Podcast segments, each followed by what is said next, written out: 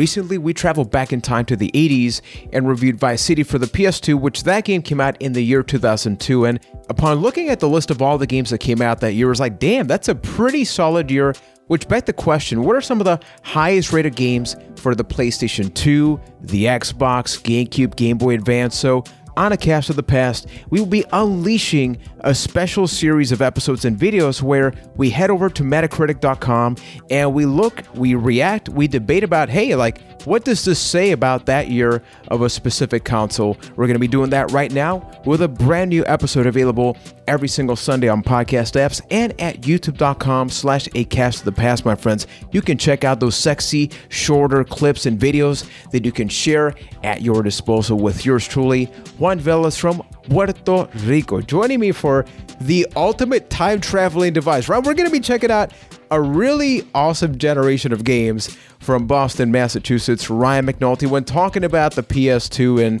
and having recently reviewed Vice City for the 2002, like, how curious were you to check out just other games that came out that year? I was very curious because this is a throwback to kind of our prime gaming generation, right? When we were old enough to be reasonably decent at games and have a little bit of money to be able to buy our own games from time to time. This is really our generation, so it's fun to go back because it's tough to remember what year was it, 2002, was it 2001, etc., when these games came out, but it's really a throwback, particularly at this point in time for me. I know we'll be talking about GameCube and, you know, down the line, but yeah, my cousin had a PS2, so I still played a lot of PS2 during this year. So I'm excited to cover some of those top games. Yeah, as I look at this list here, which for context, it's once again Metacritic. Each one has a list of 100 games.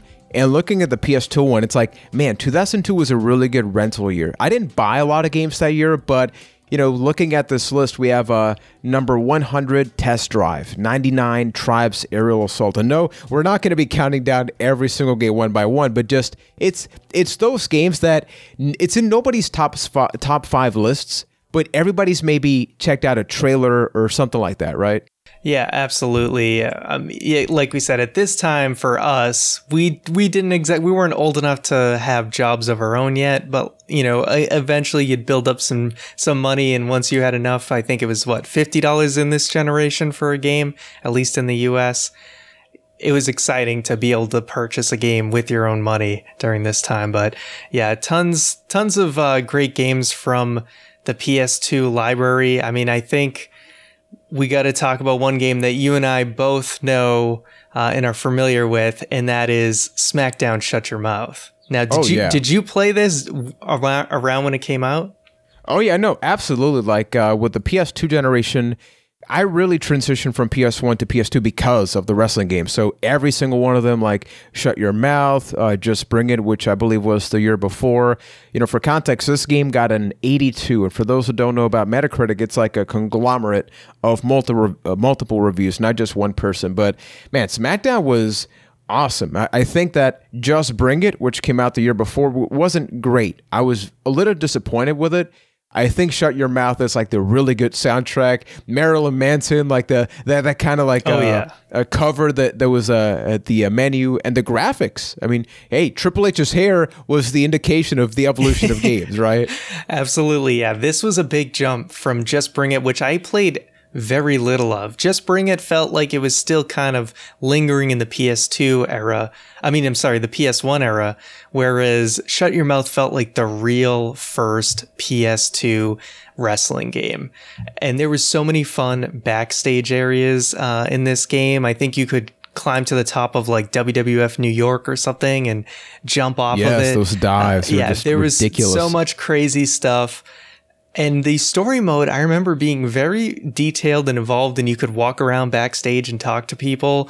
it was like even the following game, they kind of dialed some of that down and made it a little bit, they kind of fine tuned it. And that game is fantastic. Here Comes the Pain. But Shut Your Mouth, I think, had some elements that I found to be more fun. And I was a little disappointed when they removed some of that from the following game. Yeah, no, one game that's very interesting, when you look at this list, it's like there's two things, which is the games that you played and then the games that, for example, at number 87, we have Fatal Frame.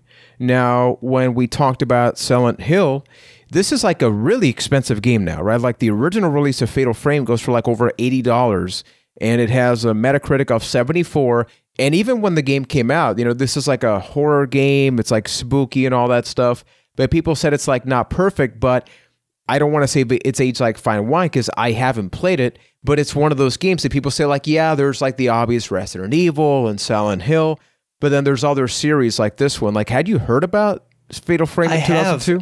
When I was into first getting into Silent Hill, so this was probably 2010, 2011, I started picking up more PS2 games. I had a PS3 already, but I was trying to get some of those games. So I did pick up games like Okami, and I picked up games like Ico and Shadow of the Colossus. And Fatal Frame was actually on my radar, but I never actually got around to picking it up. And now I regret that, considering how expensive it is. But it's still a series that I know there's games for, like the Wii U that's coming to the Switch soon. So it's still a series I do want to try. So I might try that newer one coming to the Switch. I guess it's already on the Wii U. Maybe I'll get it for the Wii U if it's cheap. So, but yeah, still a series I want to get into. And this is really, I'm guessing, where it all started, if it's just called Fatal Frame, but I could be wrong about that.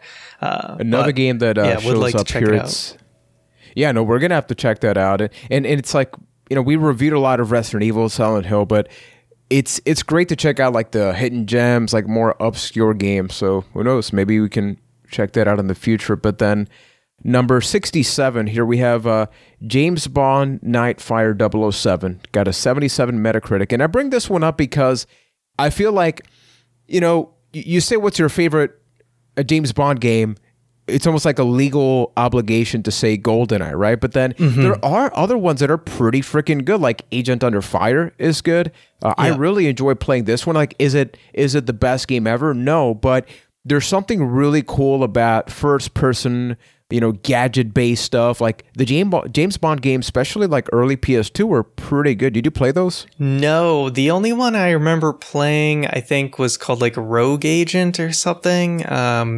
I know they tried to make one that was like GoldenEye Rogue Agent for either the Wii or the GameCube. I can't remember. They gotta get that GoldenEye. Yeah, there was a couple times it's like either Xbox or Nintendo tried to capitalize on the nostalgia for GoldenEye, but it never ever hit that same stride.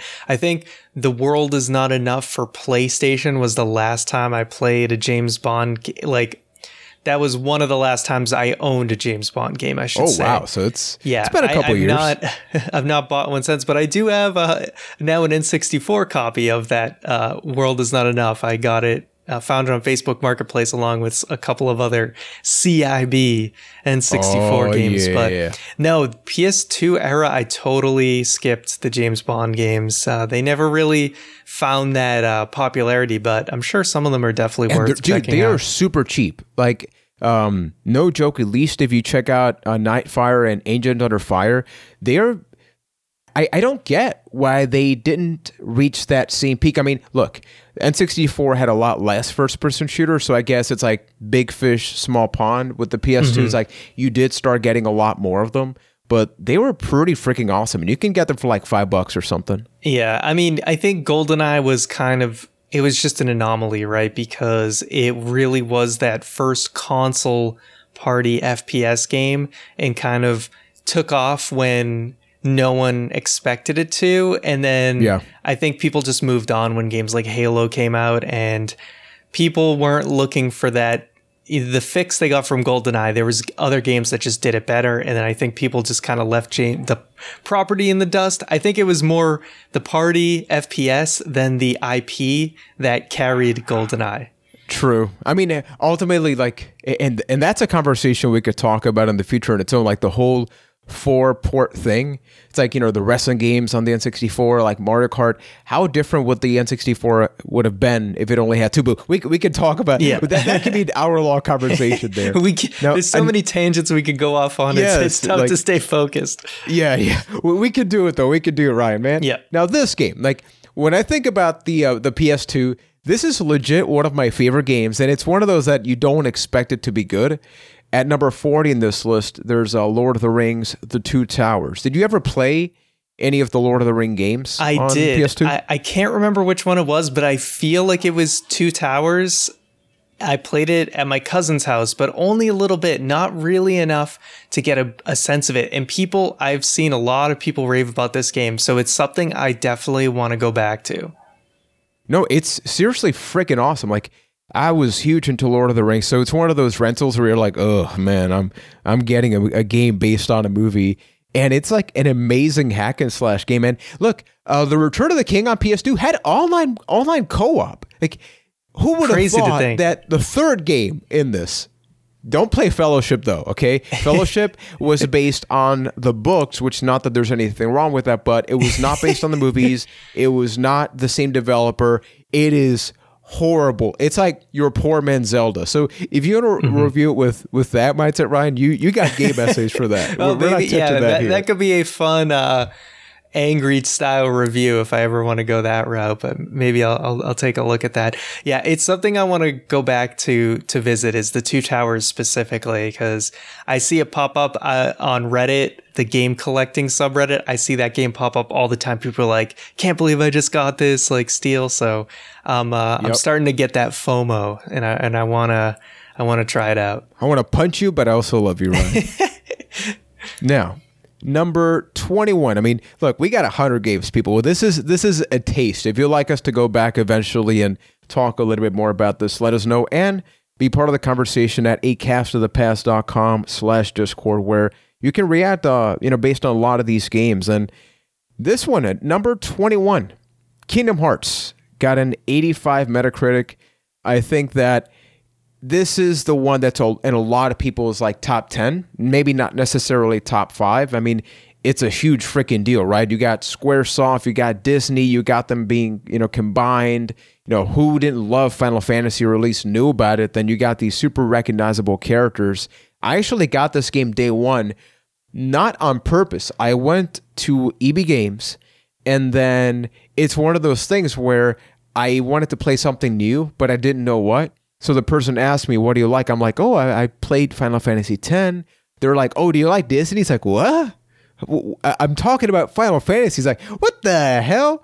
I didn't finish the game because I don't think I've ever enjoyed the combat and the movement in the Kingdom Hearts games, but you gotta say it's, like, pretty damn creative, because it could have been a cluster, and I don't think it was. What did you think?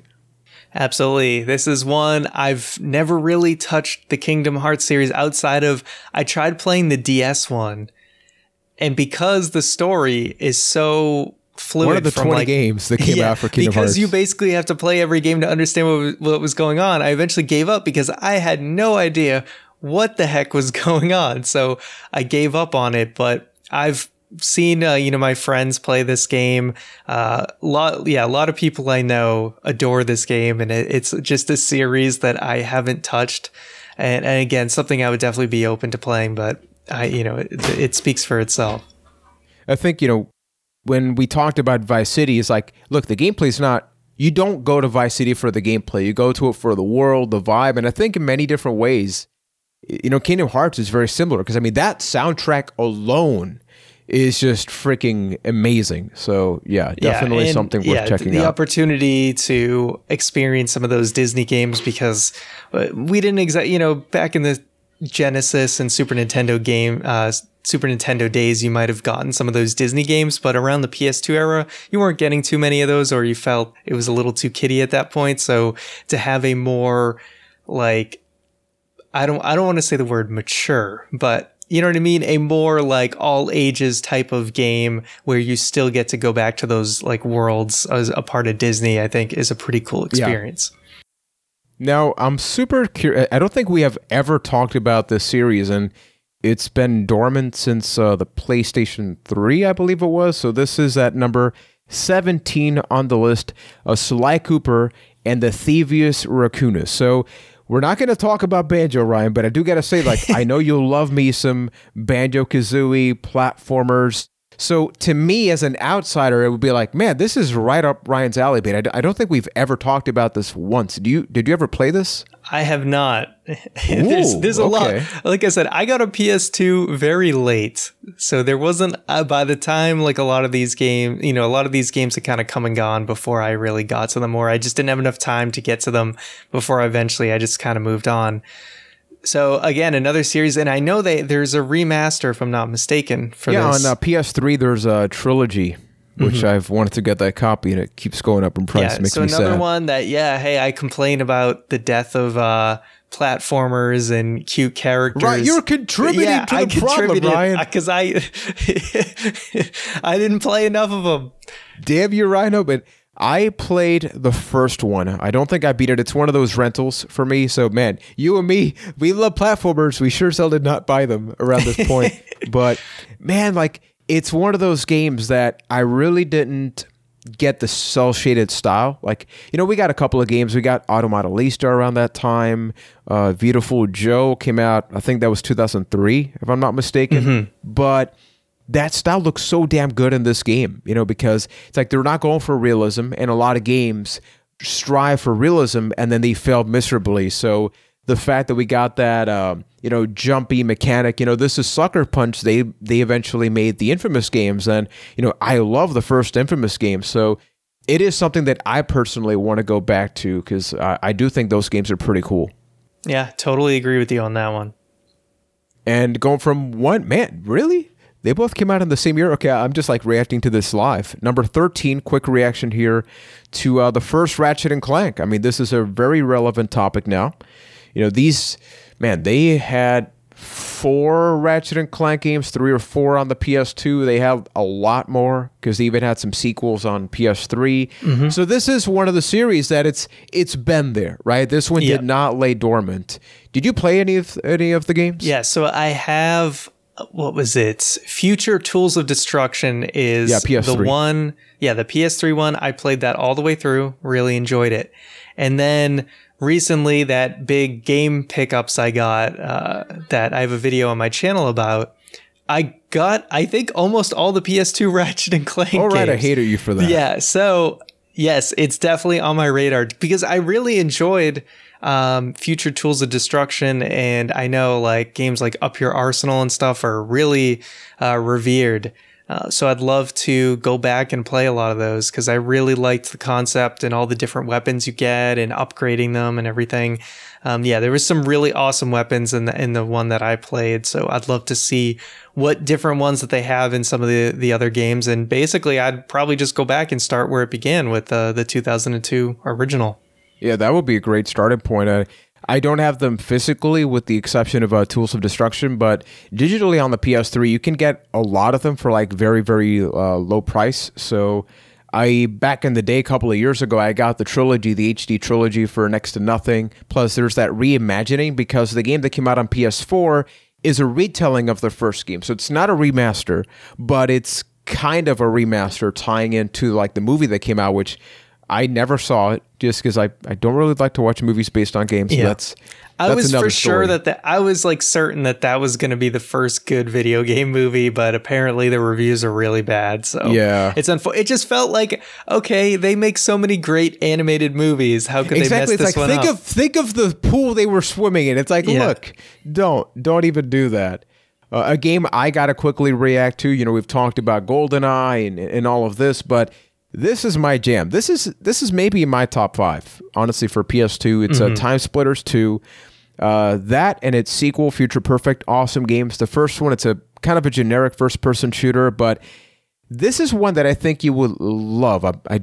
Have you played this one? I've not. I remember... You gotta play it. Yeah, I remember in middle school, I had a buddy who raved about this game. Like, we would talk, like, Fano, we're both into similar video games, and he was always like, Time Splitters 2, you gotta play it. I still never played it. I'm the worst. No, legit, man, it's just an amazing game because it's essentially the GoldenEye gameplay. Even a lot of the music isn't, I'm going to say inspired by, but inspired is putting it loosely sometimes, but the multiplayer is freaking awesome. You can make your own multiplayer maps. Like, there's just so much meat on that bone. Like, it is one of those rare first-person shooters that I'm like, man, that could be a future review, because I know for a fact you're going to just love, because there's a time travel element, so every level is just very different. Now, two more games I want to quickly bring up before we move on over to the box with the X is Tony Hawk's Pro Skater 4. So that one came out in 2002. By this point, like, look, we've reviewed Tony Hawk's Pro Skater 2. We've been open about our love of this. By the time the fourth game came out, how were you feeling? This segment is all about me not playing games. So Tony Hawk, right? I played the first three. I skipped four, and then I think a lot of people. Yeah, and then I played Underground. I don't think you're alone in this. Yeah. So this is the Tony Hawk of like the early years, like of this generation, because obviously there's a lot of later Tony Hawk games that I have not played. But yeah, 4 was just the one that I missed, and I went straight to Underground. I actually did play it, and I thought it was really good. It's one of those things that, look, even if I love that cake, you have given me so much of it by this point. I was like, dude, I need a break. Like, yeah, I think after 3, people were a little bit burnt out, which is why like Underground was great because it just reinvented everything. So exactly. 4 it needed something different. Yeah, 4 seemed like the formula was definitely wearing a little thin at that point. And I mean, that being said, it is number 3, is it? Yeah, it's number 3 in this list. So it's got a Metacritic of 94, which is pretty freaking amazing, right? Considering the fact that it's the fourth game. Yeah, I mean, I think they were still extremely well made. It just might have been, you know, the fatigue at this point. But I'm sure, you know, it could just be me. Sales, I'm sure, were fantastic. You know, I don't know. Exactly. And I am going to give you an honorable mention right at the end there. But I just want to quickly bring up, number 1, I mean, this is to the surprise of nobody. You know, Grand Theft Auto Vice City, we just put out a full review on this. So you can hear, you know, word for word, you know, second by second. We literally, not to that extreme, but we just talked about our love with that game. And in my case, like, if you want to hear the reception of somebody that never played it back in the day, and I played it for the very first time, you know, you can check that out there. But unsurprisingly, you know, Grand Theft Auto is just overwhelmingly not just the PS2 game of the year. It was many people's favorite game of the year. But in your case, Ryan, when we go to number 2, I was surprised to see this in here. It's Madden NFL 2003, which also got a 95. It got as high of a score as Vice City, and I know nothing about football, so whatever you say, I'm just going to assume it's right. So I was definitely not, I mean, I enjoyed games like NFL Blitz, and I would play the occasional football game for sure. So this is not the era that I was playing football games, but I've watched many videos detailing the downfall of the Madden series. And at this point in time, the Madden series and the NFL 2K series were very like head-to-head competing, trying to outdo each other. And these games at this time leading up to, I think, like the pinnacle in 2005, which is where people say like NFL 2K5 is still one of the greatest football games ever made. And there's a lot of things that still haven't been matched. But, you know, the years leading up, these games were jam-packed with features and ridiculous details about like going through season mode, each player having their own contract and like negotiating and looking at their stats. And then you could go into years and years and years of these season modes where players would retire and then they'd become coaches and all this stuff. Like the amount of detail that they put into these games is crazy. And they built it up all through like the 2000s.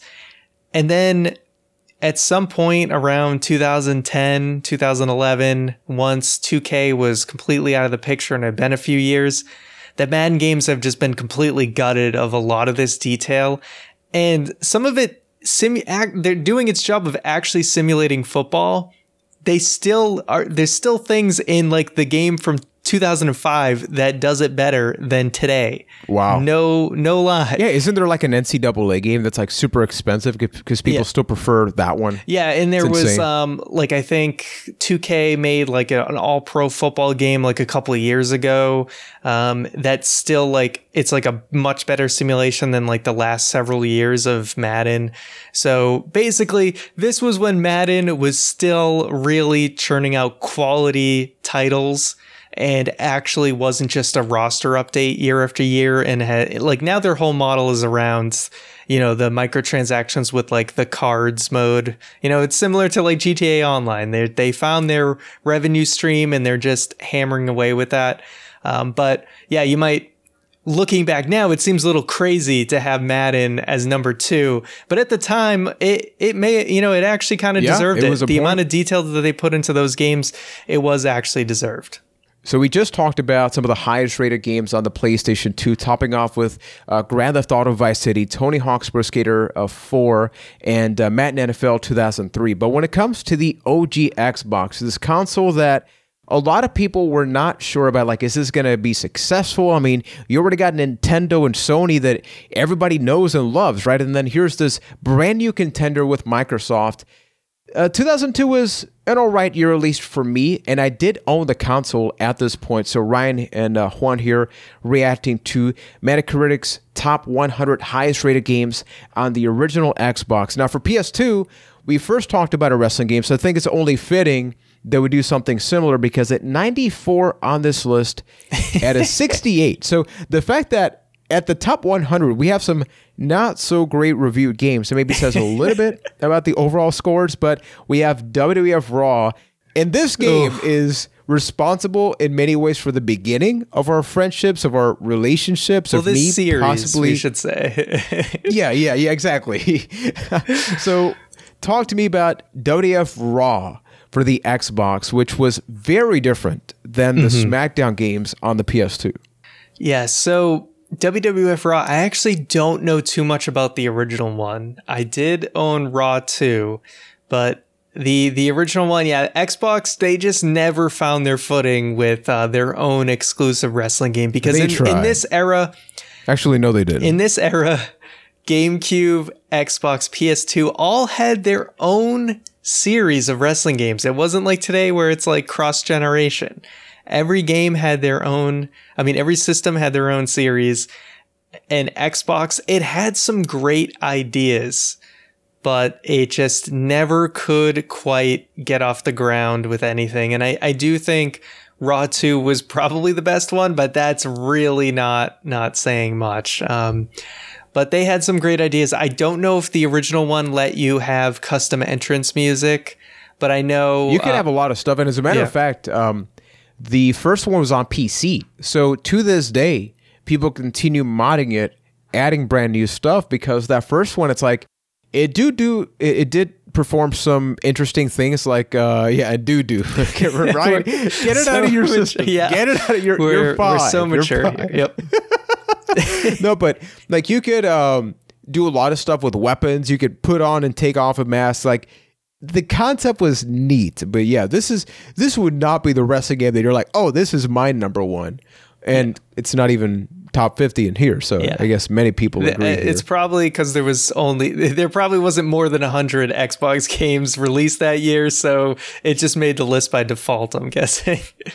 Damn, that those are some harsh words, my friend. But then one game that, man, I don't know if you've ever played this, but when I first played the original Burnout, you know, got a 75 here, so pretty good review score. I was never big into the simulation-based racing games, right? But then here came Burnout, which the whole concept is check out, like, what if crashing is not something you're avoiding? Crashing is the thing you want to be able to do. And the first one laid the foundation for arguably my favorite Burnout, which is Burnout 3 Takedown on the PS2. But did you ever play this one or know about it? I only played Burnout 3, but I adore that game, so I appreciate the mentality that the Burnout games really brought to the series was, okay, let's just make the crashes super detailed and exciting. And I love that concept because it was in contrast to a lot of more standard kind of dull racing games. It had like an appeal to someone who didn't really care about racing that much and just wanted to see really cool crashes and explosions and stuff. I'm just going to say, I love this user review from Burnout. 10 out of 10. Josh J wrote in May 2002, it's tight. That's it. That's the whole review, man. That's all you need to know. I love it. Okay, this blew my mind because I've actually played this game. A better score than Lord of the Rings and other games. At number 42, Buffy the Vampire Slayer, the video game. Now, I like to break this one up because once we got to the 360 PS3 generation, it's not that we didn't get games based on TV shows, but PS2, PS1 generation, Xbox, like, we got a lot of those. And usually they were beat-em-ups, you know, hack and slash. But this one was... It was aight. It wasn't tight. It was aight. Wow, that was bad. Oh my goodness. Did you watch Buffy? I did. Okay, good. I still like you. No, my sister was really into it, and then just eventually she's watching a few episodes. You just sit down on the couch, you start watching, and you start to get into it too. So it's all about the intro song, right? Oh yeah, the intro song is great, and there's a lot of good music in that. You know, 90s, early 2000s, a lot of good music. But yeah, because it was one of the few shows that like I would be interested at that time that did have like, you know, each episode would be a continuation of the story, so it made you want to kind of tune in every week, but never played the game. No, it's not bad. Like, honestly, it's it's kind of... Would you just go around killing vampires? Or? Yeah, it's like you do have voiceover. It's a fairly accurate recreation of the series, not in any amazing type of way. But if you're looking, it's like, oh, you don't want to watch Buffy, but you want to relive those times. Like, hey, you can get like a decent hack and slash game. Now, this game is very interesting. It got a 79 score as well. It's Spider-Man, the movie game. And look, I think we can all agree Spider-Man 2 is a freaking amazing game. I mean, that one just, holy crap, right? But then this first one, it's not nearly as ambitious as the sequel, and I think that's why it often doesn't get talked about enough, but it was pretty good, and I'm hoping you played it, right? I actually did. This is a game, I think I played it on GameCube, but I rented it. And I want to say I beat the game or got pretty close. I remember getting very far through the game. But yeah, seeing it on the list just like unlocked the memory of me playing it. Like until then, I had completely forgotten that I had played this game. But I do remember renting it and playing a very good chunk of it, if not beating it. Yeah, and this game came out on... It's on PS2. I think it came out on all the consoles, right? It was not like open world or anything like the... You know, Spider-Man 2 tried to be and succeeded definitely because people love that game. This was very much like a very linear chapter by chapter story type of game, but it did go beyond just the first movie because they added in a whole bunch of other villains. And it's basically probably the main reason I know about a lot of Spider-Man villains was actually from this game because I didn't know many of them before this. That's actually a good point because a lot of games based on comic book movies, I mean, man, we're getting into like some deep territory there, but it's like if they just followed scene by scene on the movie, it would be a boring game. And even then, they sometimes were, but it's like they try to sprinkle in the villains that you otherwise did not see in the movie. And I think that was like that was the incentive. This is the world as in the movie world, but then you get a little bit extra. And I always thought that was pretty damn cool. Yeah, I actually have a game I'd like to bring up because it came with the Xbox that I got. The funny way I got an Xbox was my stepdad basically... He won some competition at work and got an Xbox. So he just gave it to me. And nice. It came with Sega GT, but also it came with the number 10 pick on this list was Jet Set Radio Future. Ooh, so, that was a good game. So this one, I remember playing it. I don't think I got too far, but I just remember you're on like rollerblades and you're graffitiing stuff. But it is definitely an interesting concept, and I think it started on like the Dreamcast originally. Yeah, exactly. Yeah, we got the first Jet Set Radio. I actually played that like a month ago because there's an HD edition on on PS3, I believe it is, and that's the one I played. Yeah, maybe it's something that I have to go back and revisit, because maybe I don't know if I got stuck or something, but I don't know why I didn't get very far in it. It's an awesome element, though, because it takes, like, Tony Hawk in you're grinding, you're jumping around, but then you have the graffiti element, and, you know, we talked about this on the PS2 side with cel-shaded games like Sly and all that. Like, you know, Jet Set's another game that did that really good, and especially with the Xbox. I mean, one of the benefits of the Xbox is, more often than not, the games look best on Xbox, right? So it's like... it was absolutely the most powerful system of the generation. Exactly. It really was. It really wasn't. And as a matter of fact, at number 2 in this list, I think this is one of those games that really accentuated like the visual quality, is a Tom Clancy's Splinter Cell. This is a series that admittedly I've jumped into, but I don't stick with. And I can't sit here and like tell you why. Like I own the first one. I own the ones on 360 because it's like that bucket list where you say, oh, next year. Yep. Like, I love Metal Gear, so I got to play this. And I remember playing, I think it was Pandora Tomorrow, that had all my multiplayer. That was freaking insane. Like, yep. I don't know if you ever played that one, but what about the first one? I did rent this game, and I remember I feel like I was...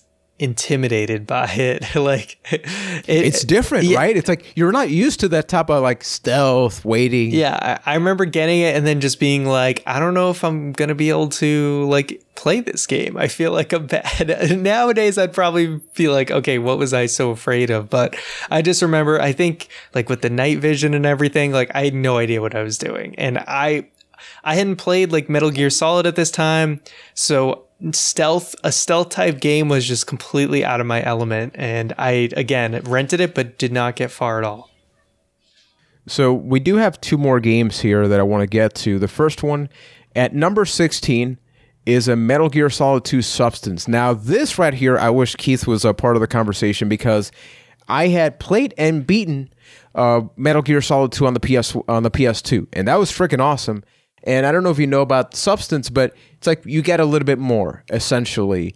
Like you got I forget if it was a second disc on this one. I know MGS3 got the second disc with Subsistence, but it's like you even got a skating game within this. Really? It's like they just went ridiculous, adding like a whole bunch of plus stuff, like a bonus stuff. So I guess they needed to figure out a way, how do we get the people that bought MGS2 on the PS2 to double dip? And then we ended up getting this version, which I actually own. I still have my copy of this game. So you haven't played Metal Gear Solid 2 yet, right? No, I beat the first one years ago and was like, I'm going to play the rest of the series. And I still haven't gotten to it. But I swear one of these days I'm going to play through all of them. And I think I have the HD collection. Yeah, I have like the PS3 HD collection. So I'm sure that has the Substance version, I'm guessing. It has most of the contents in that, but like those games are still amazing. It's one of those games, especially, you know, this one, that it's like you think of 2001, 2002, and it's like not great 3D graphics, but then you look at a game like this, Final Fantasy 10, it's like, what the hell, guys? You were ridiculously... I mean, look, they had the budget, right? I mean, when you have the money to make things happen, but it's insane how different, you know, the quality in this game visually is compared to other ones. Yeah, it is. This generation is definitely interesting because there's some games that still hold up extremely well and other ones that you're just like, how is this even on the same console? Exactly. And one of the games that I really do think became a defining game for the console, it's also available on PC as far as I believe, but The Elder Scrolls 3 Morrowind. I mean... yeah. I played a lot of Oblivion. I was going to say, it's definitely a game that probably couldn't exist on any other console in this generation, right? Yeah, no, exactly. It's one of the few games that you look at the scope, because I never played it, right? To this day, I've never played this one. I played Skyrim. I played, you know, another version of Skyrim. And I've also played Oblivion. But then I would always look at gameplay of this game and just be like, wow, it's like first person, but it's not narrow corridors, because I think that's what we were used to, right? It's like you get a game, it's usually like two big old walls on the sides. You walk down. This one's like, no, you are the adventure in first person mode. And that to me was unbelievable. Yeah. Funny enough, I remember my sister actually talked a lot about this game because she had like her group of friends. There was a few people that loved this game. So she was always telling me like, oh, like we're at my friend's house. We were playing Morrowind. This game's like crazy. It's so big. You could like do anything in it. And like, she's talking about how like detailed it was. And obviously my computer, I didn't have an Xbox at the time. My computer was definitely not good enough to play this game. So that's like the first time I really heard about the Elder Scrolls series was Morrowind, and something, I'm sure a lot of people still love it today and it might be worth playing, but you know, at the time this was one of the most impressive games out there. No, without a doubt. And just to list off and relive that quick nostalgia for everybody, some of the other games that came out in this year for the OG Xbox include Jedi Outcast, Shenmue 2, Medal of Honor Frontline, awesome first-person shooter. I actually have a copy for the PS2. Mortal Kombat Deadly Alliance. This, to me, is when Mortal Kombat was not great. Armageddon was a little bit better. I don't know if you ever played Mortal Kombat around this time. Maybe a little bit, but did not get into it very much. It was rough. It was rough. Now, one game that I would be curious for us to experience, having played Silent Hill and Resident Evil, is Onimusha. Now, on the Xbox, we got an alternate version, which is Genma Onimusha, coming out after the original game, because I believe Onimusha 2 or 3 had come out around this point. I think it was like the second one or something. But these games are kind of like tank controls-y. Like, they kind of remastered and not really like the very first one. So it's those games like that that come to mind. Is there anything with the Xbox in 2002? Like, there's not Halo that came out this year, right? You know, the number one game on this list is actually Tony Hawk's Pro Skater 3, which 4 was at number 3 on the PS2. So that's very interesting, right? How kind of the different the situation is. And I wonder is, because I think they were kind of optimizing some of these games, or I don't know if they were like upscaling them a teeny bit for the Xbox, but I know like the Grand Theft Auto games came later and stuff. So I wonder, Xbox sometimes got a little bit later releases, but they were the superior version to play a lot of times. And I think example is Tony Hawk's Pro Skater 2 XL. Yeah. And I was going to say, I think in the case also of Tony Hawk 4, which again came out in 2002 for the PS2, each one, I think there was an exclusive level for every system, if I remember correctly. I could be wrong about that, but I'm pretty sure it was Tony Hawk 4 that did that. But it's interesting. Like, I think when you look at the PS2 in its list, it was more like, oh, this is the PlayStation 2, whereas the Xbox list seems like here's kind of like a greatest hits. Yeah, it was not their banner year, I would say. Exactly, because we got Tony Hawk's Pro Skater 3 and 4. They both came out that year. 3 came out in March, and then 4 came out in October. So it's a lot of sports games. People could be feeling the fatigue. Yeah, I mean, a lot. But for everybody watching and listening, you know, what are some of your favorite games for the OG Xbox, especially around like 2002? You know, we got even more games like Baldur's Gate Dark Alliance. Like, we can continue having this conversation. So make sure to join the Discord over at acastofthepast.com/Discord. If you're checking this out on the podcast feed, hey, hopefully you enjoyed our reaction to the PS2 and the Xbox lists. The best way you can support the podcast really is by dropping that 5-star review. And if you're checking this out at youtube.com/acastofthepast, make sure to subscribe and click on that bell. It's not just a catchy thing. It really, really does help. And if you enjoyed this conversation, it's like we are going to continue it, because on the following edition, we are reacting to GameCube and the Game Boy Advance. Is GameCube going to be somewhat similar to the Xbox's, maybe like greatest hits route? Is it going to be unique? And what about the Game Boy Advance and just like an unbelievable handheld that I freaking love? I want an SP because I traded it in and I'm an idiot. But we'll talk about that on the next episode of A Cast to the Past. I wouldn't go to the past with the Xbox in 2002, though. A PS2 for sure, though. Oh, yeah.